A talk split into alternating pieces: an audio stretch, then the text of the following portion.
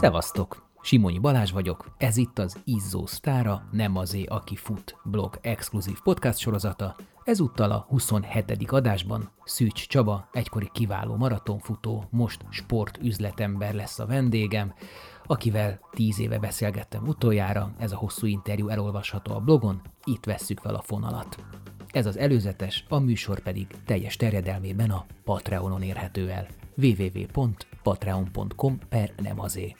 Jöjjön egy szerintem igen hiteles, korrekt ember, aki nagyon szépen öregszik, szeretnék én is ilyen szikár és jóképű lenni 57 évesen. Nagy szerénység lenne azt mondani, hogy jó, hát már úgy várom, hogy valaki megdöntse a csúcsom. Tehát én, én attól, hogy most nem mutogatom magam, hogy de gyerekek, én vagyok a magyar csúcstartó 30 éve, attól én ennek nyilván örülök, és mondjuk azt, hogy büszke vagyok magamra, hogy én ezt megcsináltam, ami, ami valamit letettem a, mondjuk a maratoni futás asztalára, de Aszfaltjára. a- aszfaltjára. Tíz év telt el tehát az előző nagy interjúnkhoz képest, meghúzzuk ezt az ívet is, hogy mi történt vele tíz év alatt, hogyan változott meg, miben változott meg a véleménye, nézete a futás tekintve, és meghúzunk egy nagyobb ívet is, a családi körülményektől, a gyerekkortól kezdve, amikor a Honvéd Kumbéla Sport Egyesületben vitézkedett, egészen a profi pályafutásáig, a Vasasig,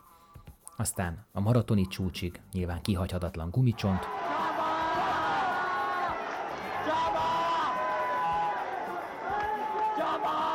Számos atlétikai országos csúcs dőlt már meg, és számosat nem tudnak megdönteni évtizedek óta. Erre Csaba off-record csak annyit mondott, nyitott hintóval húznák végig az Andrási úton, aki erre képes lenne. Sokkal szikárabb vagy, tehát olyan, mintha most még többet futnál, mint korábban. Hát sajnos nem futok többet, de a súlyom az pont ugyanannyi, plusz-minusz egy-két kiló. Azért én odafigyelek magamra két okból. Egy, mert közel a 60-hoz ö, úgy gondolom, hogy nem egészségesen élek, mert sosincs semmire időm, de sportolni sportolok.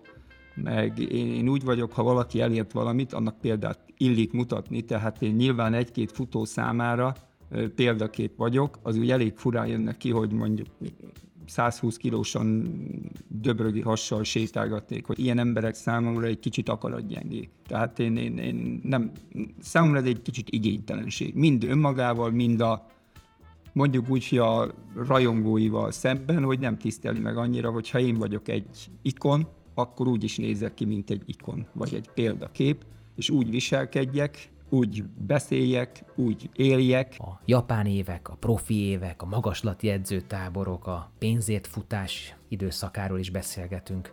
Aztán arról, hogy lesz-e nagy comeback, mostanában például a Borvidék futóversenyen a harmadik legjobb időt futotta a leghosszabb távon, 57 évesen, több száz futó között. ő egy jó Instagram hős vagy, vagy egy ilyen social media hős, és mindenféle hülyeségeket csinál itt-ott, ott TikTokon, és rommá keresi magát, akkor nyilván esetleg azt választja, hogy ő, ő majd lesz ö, ö, ilyen hős, mint hogy szavaidat idézem, rommá fűrészelje magát, és naponta több liter tízadjon, és, és halálra sportolja magát, és majd valami vagy leszek, vagy nem leszek. Tehát ez, ez tény. A régebbi időkben és az én koromban is ilyen, ilyen hősök nem voltak, mert nem ott, ott inkább tényleg a teljesítmény alapon lehetett eredményt elérni. Én nem mondom, hogy amögött nincs teljesítmény, hogy valaki Facebook hős lesz meg, meg celeb, és van neki x millió követője, és azzal keres rengeteg pénzt, de az ö, számomra nem ugyanúgy a teljesítmény, mint hogyha valaki abba tényleg munkát tesz, ö, nem lebecsülve az ő munkájukat. Beszélgetünk arról, hogy az ember választja a sportot, vagy a sport az embert. Mi tesz valakit futóvá? Az aszkétizmus, az odaadás, a fegyelem? Miért lesz egyáltalán valaki futó, és azon belül profi? Mást jelent most futónak lenni, mint mondjuk a 80-as, 90-es években? Nyilván ez egy banális kérdés, tehát a korszellemről is beszélgetünk.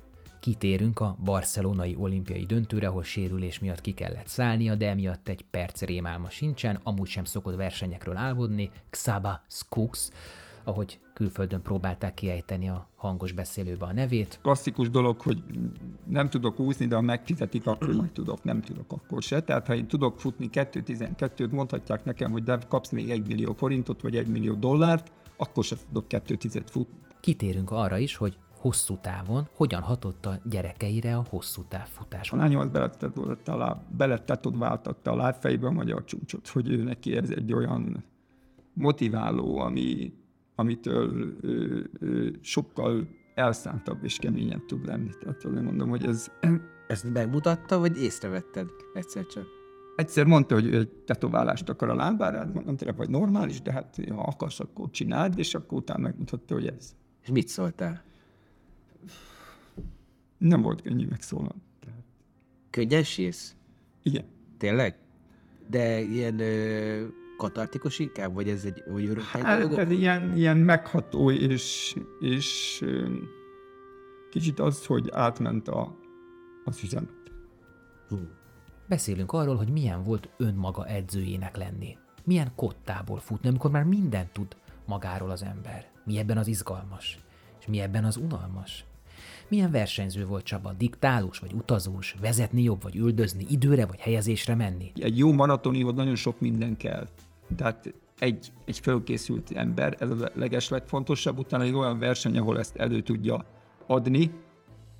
Én úgy gondolom, hogy egy évvel előtte, amikor 12-34-et futottam, legalább olyan jó állapotban voltam, amikor 12-10-et.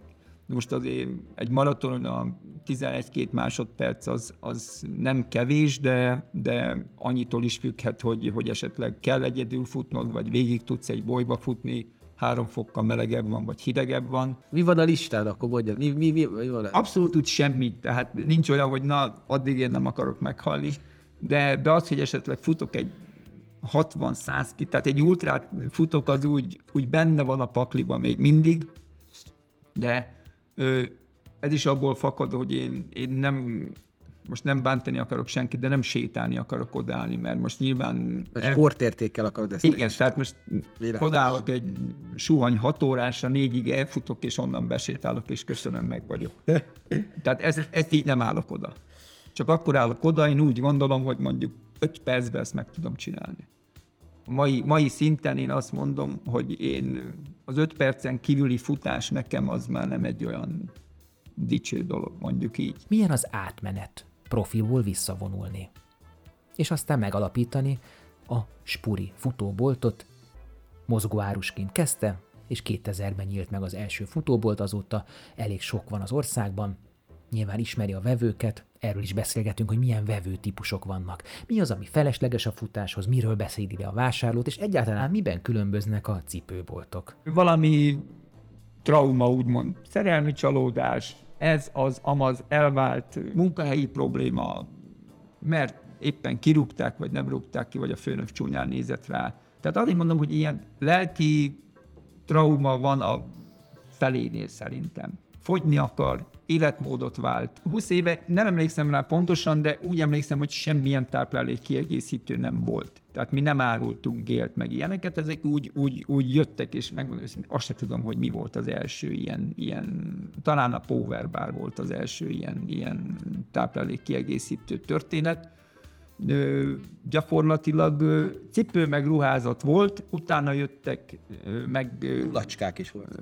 kulacskák, stopper, tehát órák, de nyilván még nem GPS-esek, hanem sima kézis órák, tehát stopperes karórák, álláshirdetésben, ami most gyakorlatilag folyamatosan megy.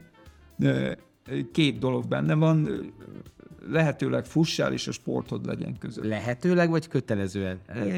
Hát mondjuk azt, mivel én veszek föl embereket, nem szoktam olyan fölvenni általában, aki nem fut. Ismét csak ajánlom figyelmetekbe a 2012-es interjút a blogon, írott formában, ami egyfajta referencia pontként szolgál ehhez az interjúhoz, ami több mint két órás, és hangban és képben is megtekinthető teljes adásként a Patreonon támogatóknak, valamint a hozzá kapcsolódó Nem az aki foodblog bejegyzést, amiben számos exkluzív képet, dokumentumot, archívanyagot találhattok, többek között Csaba féltve őrzött edzésnaplóit, ott vannak az oldalak, hogy mit futott a Párizsi maraton előtt, délelőtt és délután, hogy menne ki a verseny, mit jegyzett be a kalendáriumba, és számos korabeli újságcikket is beraktam, hogy a pályaívet jól jellemezzék. Senki sem sportolt a családba. Édesanyám szerintem életemben nem látott versenyezni, ő azt mondta, hogy ő nem akarja látni, hogy én szenvedek. Tehát Ennyi volt az előzetes Szűcs Csabával, a teljes beszélgetés, ami több mint két órás, a Patreonon érhető el, képi vagy hangi formában. Érdekel ez az adás, a jövőbeliek, az eddigi nagy interjú, vagy a többi tematikus podcastom, például a Lazatizes, a Büntetőkör vagy a Versenyközpont? Akkor szállj be a finanszírozásba, legyél támogatója a tíz éve fennálló Nem az, aki fut blog és podcast működésének, és férj hozzá további extra tartalmakhoz is, írott, vizuális vagy hangi formában amik a futás vonzás körzetében levő izgalmas és értékes alakokról, témákról készülnek. Ha tetszenek a műsorok, iratkozz fel a csatornára a Facebookon és a streaming platformokon, ugyanott kérlek értékeld is őket. www.patreon.com per nem azé. Köszi!